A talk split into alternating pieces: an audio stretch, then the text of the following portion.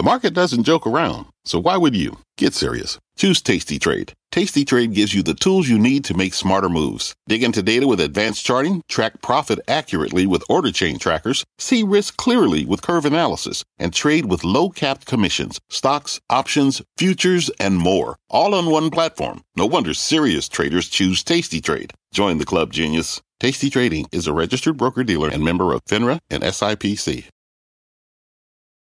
I'm Frank Holland, and you're listening to CNBC's Worldwide Exchange. Our show is live weekdays at 5 a.m. Eastern. Listen in. It is 5 a.m. at CNBC Global Headquarters, and here is your top five at 5. Investors looking to put last week's losses in the rearview mirror as consumer prices and big tech dominate the market conversation this week. Right now, futures are higher. On those consumer prices, Wall Street getting set for the August CPI report this week and what it means could mean potentially for Jay Powell and the Fed's next interest rate call. Happening this morning, President Biden getting set to depart Vietnam after a landmark Southeast Asian trip outlining new plans to further diversify away from China. Plus, a merger Monday on tap and a possible $4 billion vanilla cream-filled deal. And then Instacart getting set to kick off its IPO roadshow, but the price tag appearing to be a far cry from its 2021 heyday. It is Monday, September 11th, 2023. You are watching Worldwide Exchange right here on CNBC. Good morning. Welcome to the show. I'm Dominic Chu in for Frank Holland today. Let's kick things off with a check on U.S. stock futures. Right now, there's a decent amount of green on the screen. The Nasdaq and the S&P 500 are each coming off more than 1% losses last week. But for the time being, the Dow is implied higher by just a modest 75 points. The S&P higher by roughly 18 and the Nasdaq higher by about 21 points. Still, though, for the Dow transportation stocks, they're coming off a nearly 4% loss last week. By the way, that index is worst since early March. The Dow Transportation Index down just about 0.5% in last week's trade on Friday. Over the last week, down 4%. Checking on the bond market right now, yields, they're on the move. You can see just a little bit of higher motion there, lower prices, higher yields for the benchmark 10-year note yield, 4.28%. The 2-year note yield just around flat on the session, 4.98%. And the 30-year long bond, 4.36% there.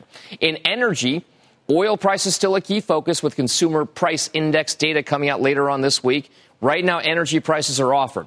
U.S. benchmark West Texas Intermediate, or WTI crude, $86.92. That's off about 2/3 of 1%. ICE Brent crude futures, that world benchmark gauge, still stubbornly above that $90 mark, $90.34, down about 1/3 of 1%. All of this as investors brace for a very busy week with a number of key events in focus, including earnings from both Adobe and Oracle, also a product launch event from Apple tomorrow, and a possible refreshed iPhone lineup on tap there. Also, August consumer prices on Wednesday and Friday could see the start of a United Auto Workers Union strike. One some estimate could cost the U.S. economy some $5.6 billion in just the first 10 days alone. Well, let's get a check on some of this morning's other top corporate stories. Sylvana Hinao is here with those. Hi, Sylvana.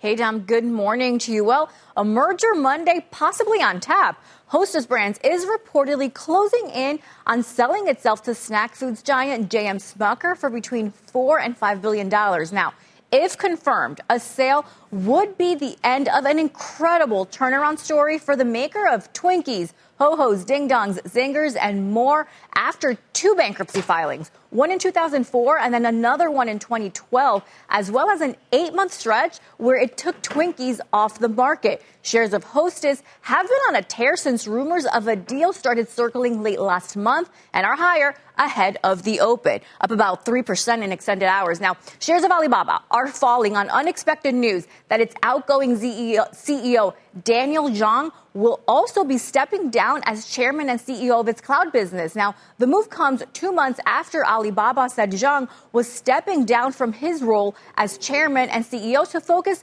more on the company's cloud Intel unit, its second biggest revenue source right behind e-commerce. And Alibaba says its CEO, Eddie Wu, will take over Zhang's cloud duties ahead of a likely public offering for the business.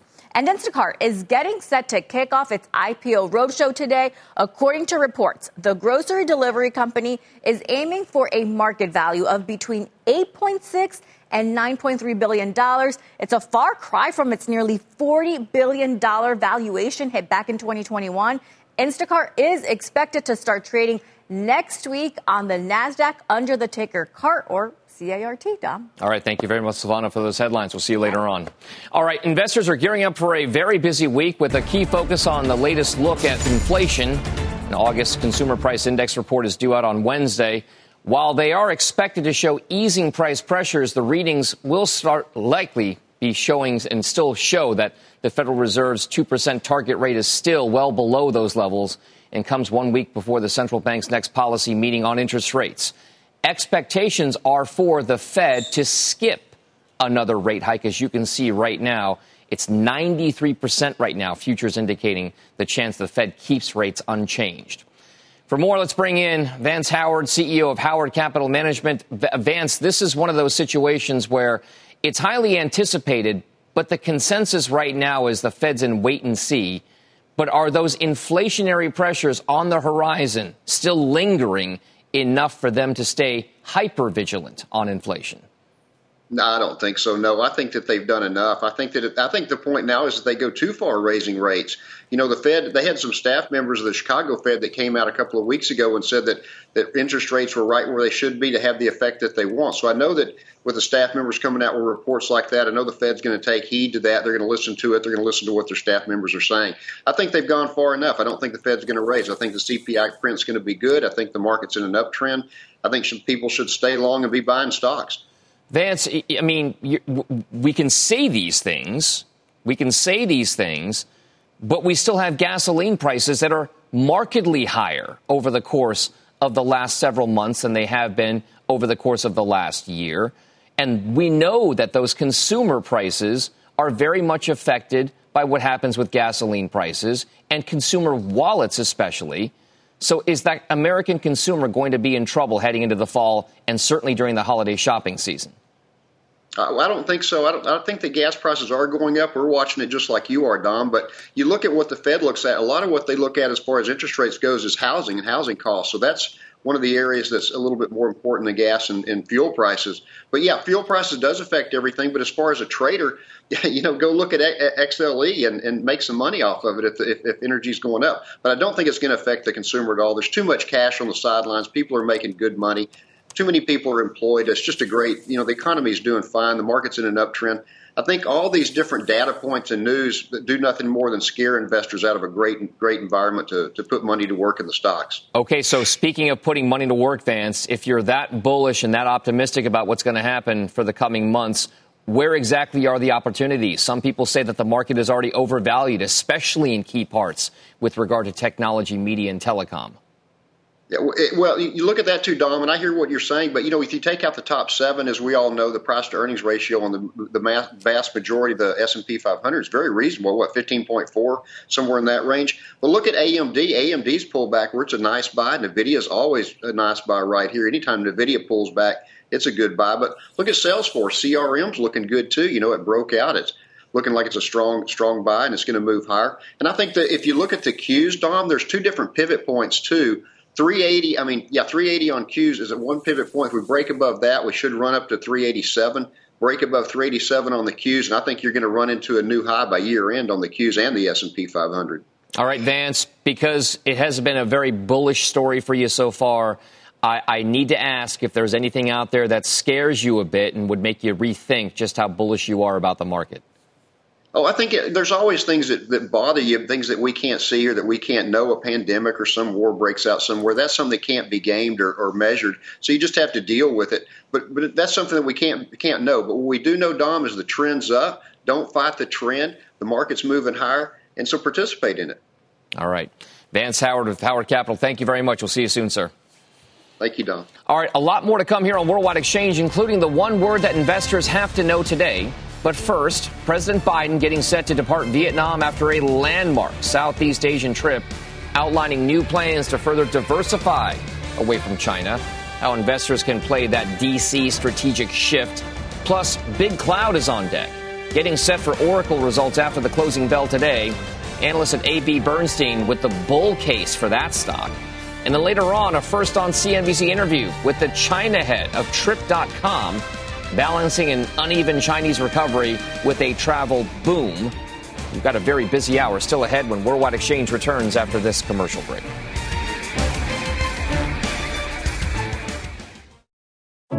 What does it mean to be rich? Maybe it's less about reaching a magic number and more about discovering the magic in life. At Edward Jones, our dedicated financial advisors are the people you can count on for financial strategies that help support a life you love. Because the key to being rich is knowing what counts. Learn more about our comprehensive approach to planning at edwardjones.com/findyourrich. Edward Jones, member SIPC.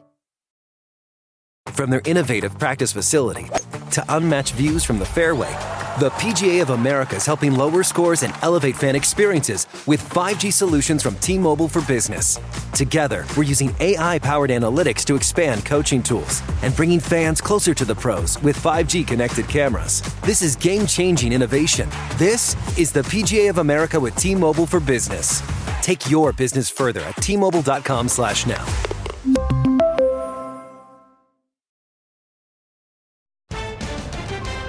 Welcome back to Worldwide Exchange. What you're seeing right now is a bid in the futures market indicating an open for the Dow Jones higher by nearly 100 points at the opening bell.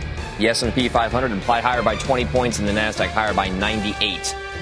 That's the U.S. side of things. Let's see how Europe is shaping up as its trading day is really just kind of getting going. Juliana Tattlebaum is standing by in our London newsroom with the early action from that European continent. Good morning, Juliana. Good morning. Well, here in Europe, we've started things out on the front foot. We've got green across the board, but we have come off the highs of the morning. Just a few minutes ago, we got some fresh estimates out of the European Commission. Twice yearly, they put forward forecasts for growth for the bloc. And the key takeaway this morning, the European Commission has cut its growth outlook for Germany, the Eurozone's largest economy. German GDP now forecast to shrink by 0.4% this year. The previous expectation from the spring forecast was for 0.2% growth. So massive downward revision. They also cut their 2024 forecast for Germany. GDP expected to rebound next year, but only by 1.1%. Previously, we were looking at about a 1.4% growth figure for next year. So that's getting factored into trade this morning, no doubt. Also, investors bracing for the ECB meeting on Thursday, where the market is pricing in a 38% chance of a rate hike. But the decision certainly hangs in the balance at this stage. As for Asian markets and the handover that we had in the lead up to this session, underperformance in Hong Kong, the Hang Seng dropped about 0.6%. The big news overnight out of Alibaba, shares in that stock dropping, the company announcing that the outgoing CEO will also be stepping down as chairman and CEO of its cloud business. So pretty big news for that company. Shanghai Composite in the mainland, though, up about 0.8%. Back over to you. All right, Juliana Tattlebaum, thank you very much for that. President Biden is wrapping up a visit to Vietnam today after attending the G20 summit in India this weekend. On Saturday, the president and other world leaders announced plans for a new shipping and rail corridor to connect India and Europe through the Middle East. The U.S. and Vietnam also agreeing yesterday to boost cooperation following President Biden's talks with the chairman of the country's Communist Party. Washington and Hanoi are expected to work more closely in improving supply chains for things like semiconductors and rare earth minerals. U.S. officials see forging stronger ties with Vietnam and Southeast Asia as key in countering China's influence and growing so in the region. But President Biden says these efforts are not about containing China.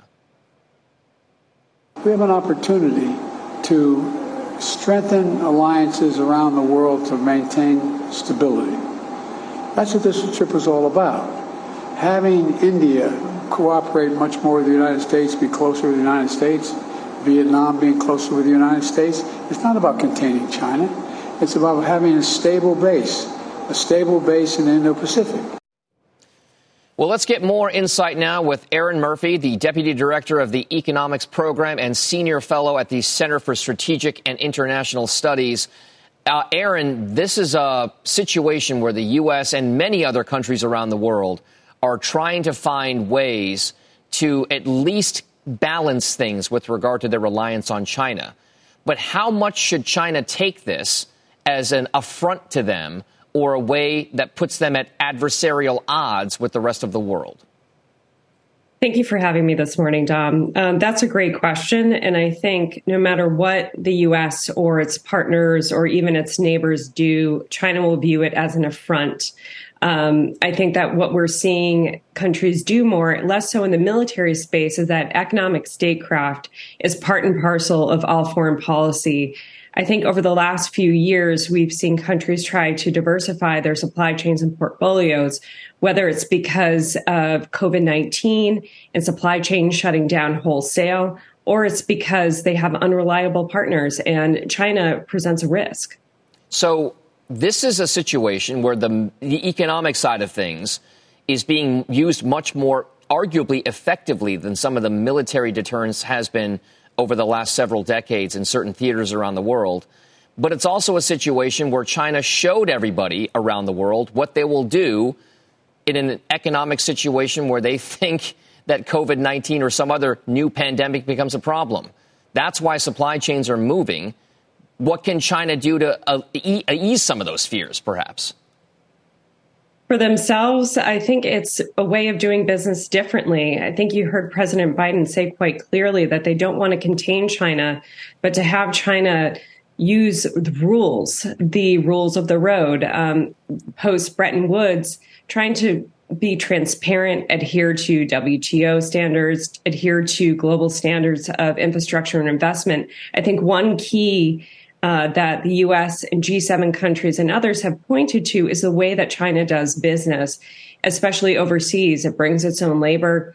It has opaque contracts, and it's very unclear what they're going to do. Plus, you look at the Sri Lanka example with the Hambantota port, where if Sri Lanka went into debt and couldn't repay the loan there, that China could take over the Hambantota port, which is a critical infrastructure. So the way that China could do business, I think, would help ease that both locally and abroad. And before we let you go, with China's situation right now, do you feel as though there is a path forward for them? What would they need to do to make sure that the world views them more as a trading partner or a business partner rather than one that's looking to kind of take everything out there and make it all about themselves?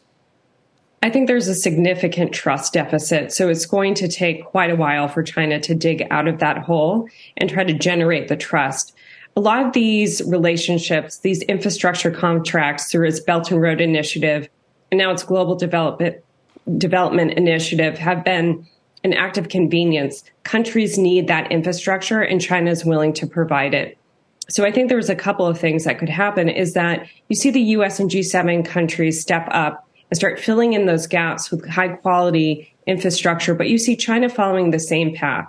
If it's really going to go forward with its Global Development Initiative, it has to work in partnerships with countries, adhere to feasibility studies, adhere to standards and governance and social and environmental standards.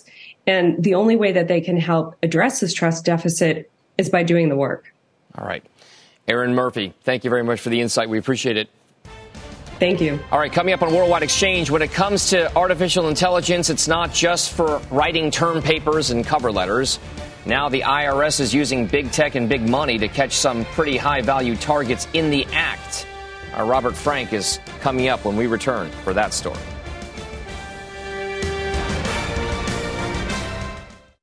From pit lane to podium, the Las Vegas Grand Prix is providing fans a race day experience at the speed they deserve. With the help of T-Mobile for Business, our 5G advanced network solutions are powering race day operations with event-wide connectivity. From streamlined gate entry to an immersive app, giving fans blazing fast access to the sport they love. This is accelerating innovation. This is the Las Vegas Grand Prix with T-Mobile for Business. Take your business further at T-Mobile.com/now. Welcome back. What you're seeing right there is a live shot reflecting the reflecting pool at the September 11th memorial in downtown Manhattan, New York City, as we remember the terrorist attacks of September 11th, which happened 22 years ago today, and the more than 2,900 people who died on that day. The New York Stock Exchange and the Nasdaq will each hold a moment of silence before the opening bell to commemorate those losses. We will never forget. Let's get a check on this morning's top headlines here. Francis Rivera joins us with from New York with the latest there. Good morning, Francis. Hi, Dom. Good morning. The death toll from Friday's earthquake in Morocco just keeps rising. According to the latest tally, more than 2,100 are dead, and that number is still expected to increase. The UN says about 300,000 people are affected by the magnitude 6.8 disaster. And just yesterday, a magnitude 3.9 aftershock rattled already devastated communities, but it's not clear yet if that caused any additional casualties. To the world of sports now, in the men's finals of the U.S. Open, where Novak Djokovic played lights out to take the straight sets win over Daniil Medvedev. Djokovic wins his fourth U.S. Open just a year after withdrawing from the tournament over his vaccination status. And we had a big blowout on Sunday Night Football. The Cowboys defense forced three turnovers on Daniel Jones and the Giants, and running out to a big lead early. Tony Pollard scored twice on the ground as Dallas dismantled New York 40-0. Dom, for a Monday morning, and those Giants fans who are hurting when those score numbers are, we send it back to you. I have a number of folks out there I've spoken to already over the course of the last few days in Cincinnati, New York, and other places, in Pittsburgh, especially for my Niners, where I'm saying week one doesn't tell you what's going to happen for the rest of the season. Long ways to go. Got a long ways. Francis Ferreira, thank you very much. Sure thing. Turning now to China, despite an uneven consumer recovery there, travel demand after years of lockdowns appears to be stronger than ever. Our Eunice Yoon joins us now with the story there. Hi, Eunice. Hey, Dom. Well, it's definitely a bright spot when it comes to consumption, and Trip.com Group is hoping to really capitalize on the next stage for the industry, which they believe is outbound travel. Today, the company had an event here in Shanghai where they were reaching out to many of their international partners. And in terms of U.S.-China travel, they said that flights doubled to 12% of pre-pandemic levels, so still very low, but at the same time, they're feeling very optimistic that things are going to get better, especially after the U.S. Commerce Secretary visited China. Travel to the United States is quite well demanded. However, in the past, we only have 6% compared to 2019 level. So after the visit, more flight capacity will be added on both sides, and we're very excited to see that.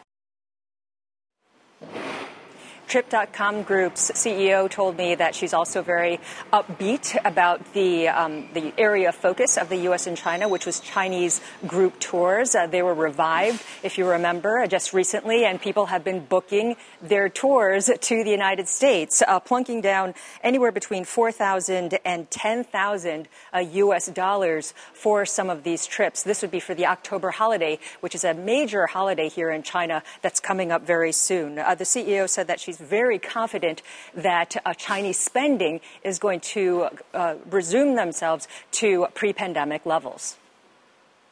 Chinese consumers are the large spenders compared to the rest of the world. The most expensive tour Trip.com sell before pandemic cost about $200,000 per person per trip, 80 days around the world. And guess how long did it take us to sell these packages? How long? 17 seconds. That tells you, the customer we serve really have very strong buying power. If you look at the statistics, per person per trip, Chinese consumers spend the most, $2,000 per person per trip. For outbound travel, Dom, she said that the next 6 to 12 months is going to be critical. She wasn't seeming to be as optimistic, though, about inbound travel, saying that she hoped that inbound travel among non-Chinese, she hoped that it was going to recover as soon as possible. Eunice, the American economy is much more dependent, leveraged to, if you will, the consumer spending picture than the Chinese economy is.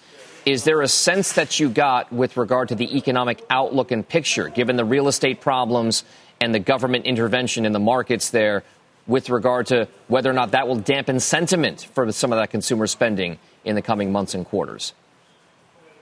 Well, she didn't really mention the broader macro issues that you're talking about when it comes to travel, because travel, as I was telling you, is actually one of the bright spots in the consumption picture. A lot of that is because when you compare to a year ago, when most of us were either locked up in our homes or just under some sort of travel restriction, you know, comparatively, people do want to get out. They want to see more. And that was kind of her main point to me about the outbound travel, that after the pandemic, she said people are ready for the trip of their lives. And that includes overseas from what she sees.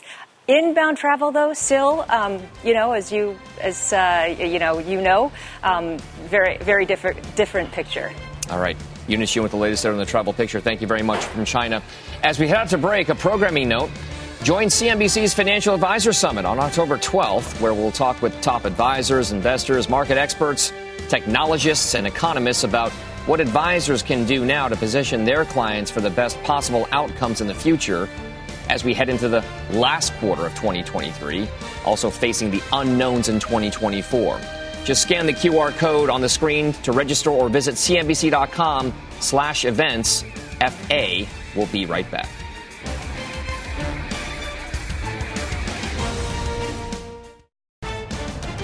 It's 5:31 a.m. Eastern Time, and there's still a lot here on Worldwide Exchange coming up. So here is what's still on deck. Investors are looking to shake off last week's losses and get gains back on track with a very busy week of trading ahead. Futures right now, they're bid. Potentially the hottest IPO of the year, looking even more popular than initially expected. We'll explain that story. And rise of the auditing machines, how the IRS is leaning on an army of AI tools to crack down on wealthy tax cheats. It is Monday, September 11th. You are watching Worldwide Exchange right here on CNBC. Welcome back to the show. I'm Dominic Chu in for Frank Holland this morning. Let's pick up the half hour with a check on U.S. equity futures, which I did mention are on the upswing. The Dow's implied higher by roughly 105 points. The Nasdaq higher by about 101 and the S&P higher by just around 21. Now, the Nasdaq and S&P each coming off more than 1% losses last week. In the bond market, yields right now are showing some interesting stability. Not much movement here in the 2-year note yield, 4.99%. The 10-year note yield, 4.286%. And the 30-year long bond, 4.369%.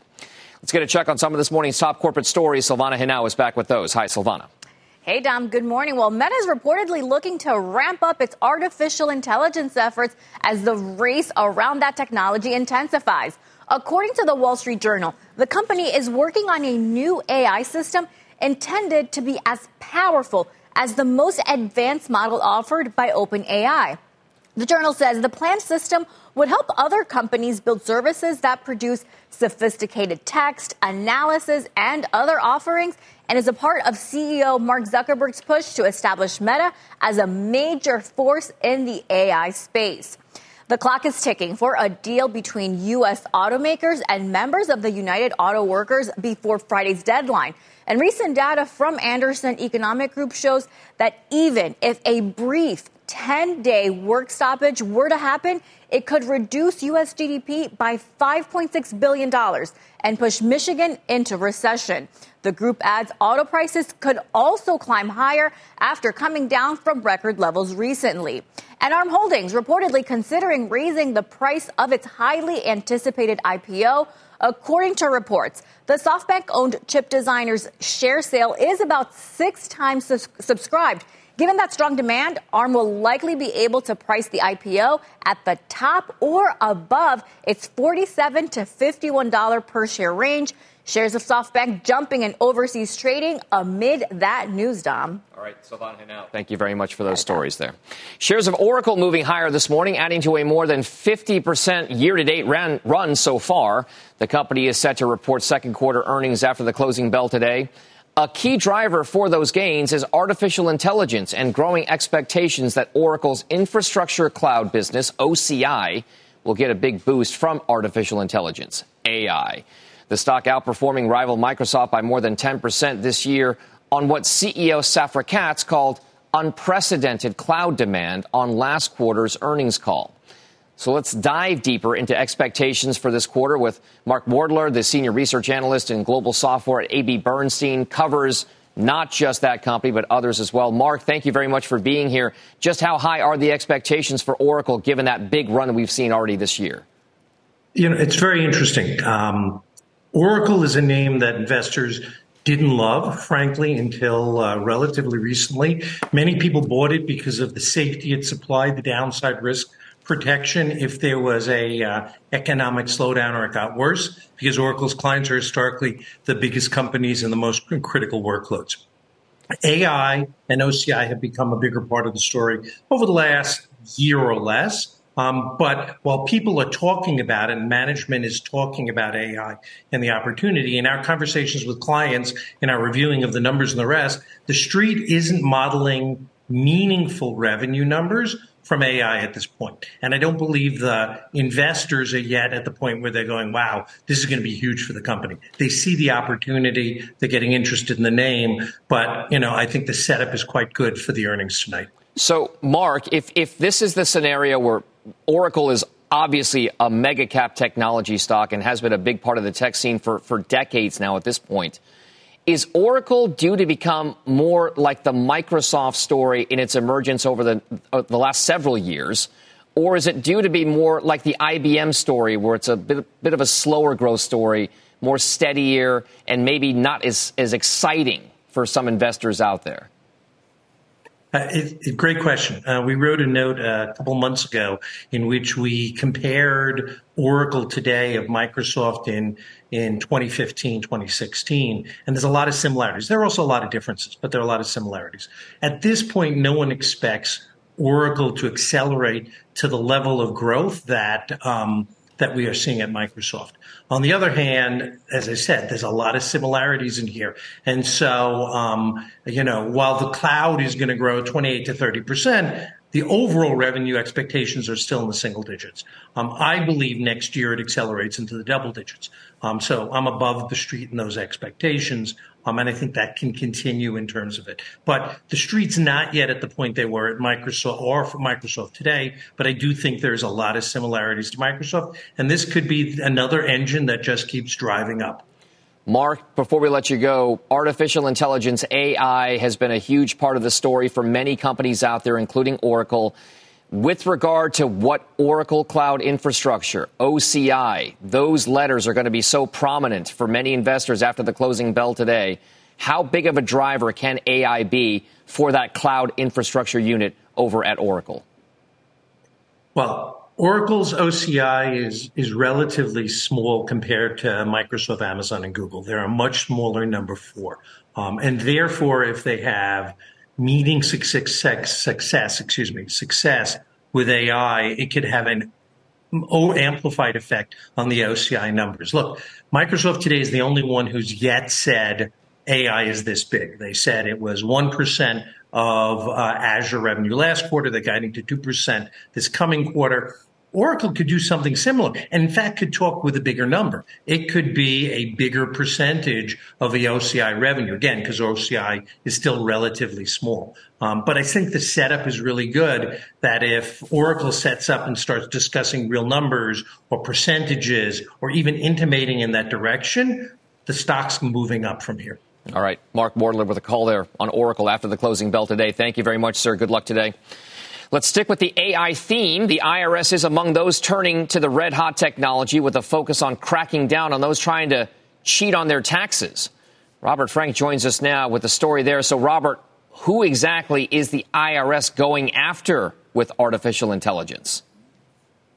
Well, it's the Willie Sutton approach, Dom. They're going after those with the money. The IRS announcing a sweeping historic effort, quote, to restore fairness to the tax system using billions of dollars of new funding from the Inflation Reduction Act and that new AI technology tools. The IRS announced a crackdown on the wealthiest tax evaders. So there are three parts to this, Dom. First, it will target about 1,600 millionaires, each who owe $250,000 or more in unpaid recognized tax debt. So that's taxes they agree they owe but haven't paid. Total could be in the hundreds of millions of dollars. Secondly, they're, as you mentioned, using AI and machine learning to target the 75 largest partnerships in the U.S. That's hedge funds, real estate partnerships, law firms, and others. that have an average of more than $10 billion in assets. The goal here is to find errors and discrepancies that were previously just too complex for the limited staff of the IRS. Then starting next month, they're going to send letters to around 500 other large partnerships that have discrepancies that could point to underreporting of income.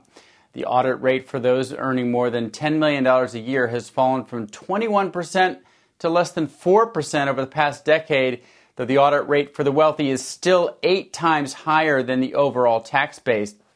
Commissioner Danny Werfel explained that no one making less than $400,000 a year will see increased audit rates. Don, but this is an agency that has been beset with technology problems, still way in the dark ages when it comes to its, computer systems, technology, even its copier machines. So this would be a big step for them, using this money and this AI tools to figure out what the patterns are with taxpayers and better identify the tax cheats. Robert, you basically answered my question. You read my mind about this, because I'm thinking to myself, I don't think about technological prowess when I think of, first of all, government bureaucracy, let alone the IRS. My question then becomes, we know that there was a massive backlash with regard to the hiring, the possible hiring of agents to then go and expand the powers and enforcement of the IRS. How exactly do you think this story plays out, knowing that they are now going to use technology to police this? And should people be fearful? I know you mentioned $400,000 or less. We don't have to worry, that sort of thing. But this seems like it could be a political sticking point in an election cycle year coming up. Dime, you're absolutely right. It will be a political sticking point. And as it relates to the technology, they are hiring a ton of data scientists internally, as well as using external vendors. They haven't said which companies they're working with, whether it's Microsoft or Oracle or any of the other big AI companies. But they are using this combination of outside vendors and internal scientists that they are hiring to better improve the technology. And look, I think it's in everyone's interest to have a smarter IRS. Their job is to collect taxes. If this allows them to do that better, that's great. But the degree to which it imposes added time and burden on taxpayers that may not yield the result, that's going to be the question with all this investment going forward. All right. Like TurboTax on steroids for the government. Robert Frank, thank you very much. We'll talk to you later on. Coming up on the show, heading to court. Details on the trial set to kick off overseas around one of Apple's most popular devices. Worldwide Exchange is back after this.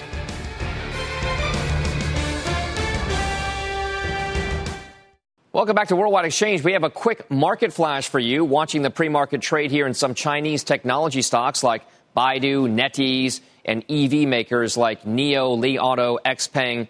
They're all higher, as you can see, as is the closely watched Chinese ETFs, Crane Shares China Internet ETF, ticker KWEB, KWEB, and the iShares FXI. Chinese regulators overnight relaxing rules for its country's insurance giants, allowing them to invest more cash in public equity markets, so that rising tide there possibly for many Chinese companies. Well, now, time now for your morning call sheet. We've got a big price target upgrade from Tesla over at Morgan Stanley. It says that it expects shares to climb to $400 a piece. Morgan Stanley also upgrading its rating to overweight, citing Tesla's supercomputer effort Dojo, saying it can add up to $500 billion to Tesla's enterprise value. So Tesla shares up 5.5%, driven in part by that. Also, Deutsche Bank is upgrading its rating on Kenvue to a buy. It says the stock is oversold, and that while fundamental uncertainties and legal liability risks are still valid, they are now more than adequately discounted in the current stock price. Those shares up 3.5%. And then Jefferies is upgrading its rating and price target on DoorDash to hold, and also $90 a share. It says its profit analysis of DoorDash has shown a long runway for elevated pre-tax earnings growth. So those shares, watch them. They're thinly traded right now in the pre-market. All right, time now for your global briefing. A class action suit against Apple going before a UK court this morning. The tech giant is accused of hiding defective batteries in millions of iPhones by throttling or slowing them down with software updates. Apple has previously argued that the lawsuit is, quote unquote, baseless. The CEO of AstraZeneca is reportedly looking to leave the company. According to the Mail on Sunday, Pascal Soireau has told several friends and advisors he may step down from the position next year. The report adds that Soireau has not spoken with Astra's board or chairman about his potential plans. And Reuters reporting that Vietnam Airlines is expected to sign an agreement to buy about 50 Boeing 737 MAX jets. The deal would be valued at just around $7.5 billion and comes as President Biden wraps up his weekend trip to Hanoi, announcing other major deals in the region, including those with Microsoft, NVIDIA, VinFast parent company, Vining Group, and others as well. Well, ahead, the one word every investor needs to know today, plus the consumer space. Our next guest says is offering plenty of opportunity for investors overall. And by the way, join us for the Delivering Alpha Investor Summit on September 28th in New York City, with investors and leaders coming together to provide insights, ideas, and analysis to help you balance risk with maximized returns. Just scan the QR code on your screen or visit cnbcevents.com/deliveringalpha to sign up. Delivering Alpha in person, New York City, September 28th. We'll be right back.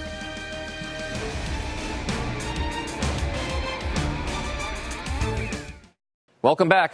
What you're seeing there is a live shot on your screen of the reflecting pool at the 9/11 Memorial in downtown Manhattan, not far from here.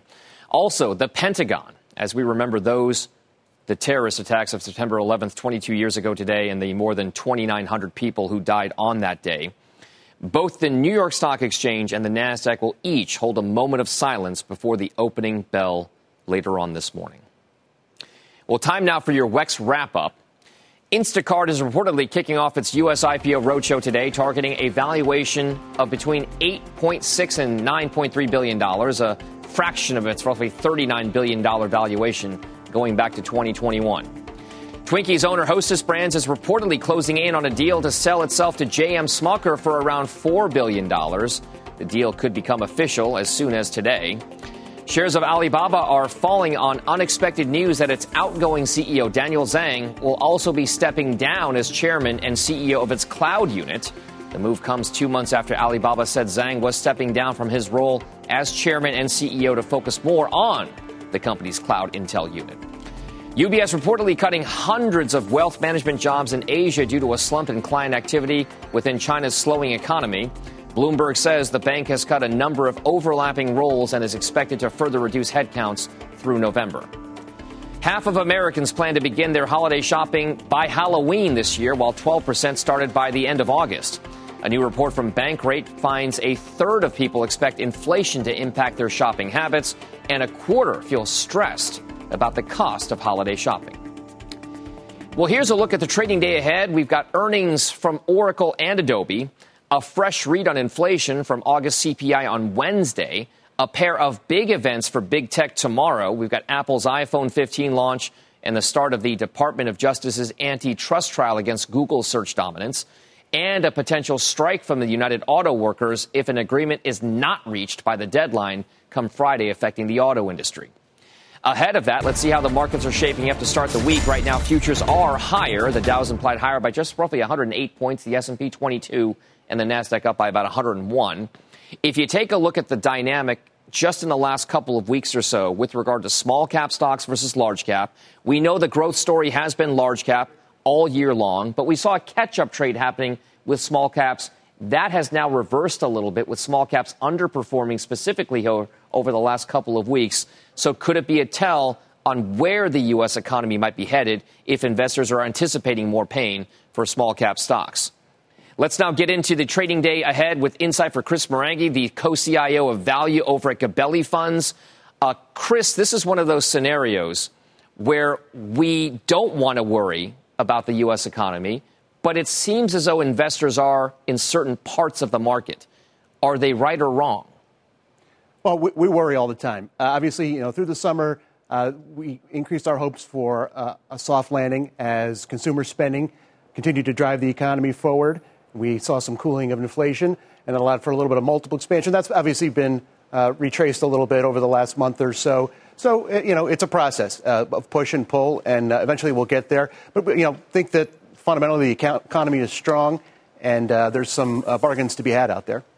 What kind of bargains are we talking about? I mean, there's stuff out there in technology that people will say is overvalued. It's growth, mind you. But everyone refers to value these days and makes it synonymous with energy. Is value just about energy? It's not. Actually, you touch on an interesting point. Obviously, the value indices are dominated by energy and financials, and banks have their own idiosyncratic issues.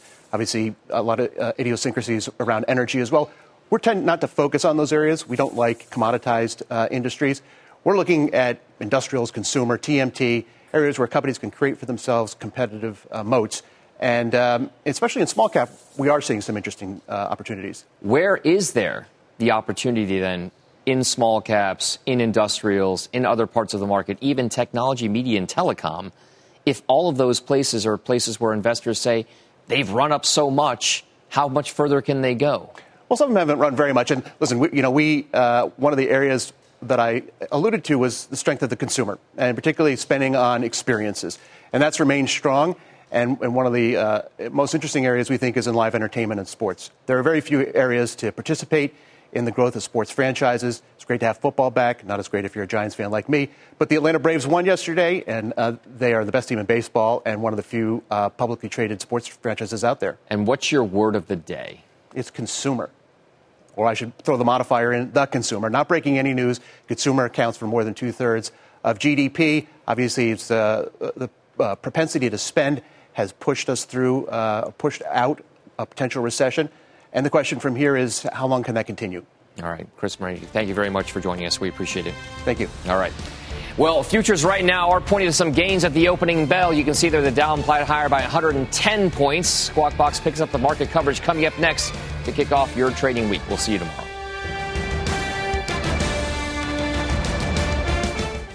You've been listening to CNBC's Worldwide Exchange. You can always catch us live weekdays at 5 a.m. Eastern.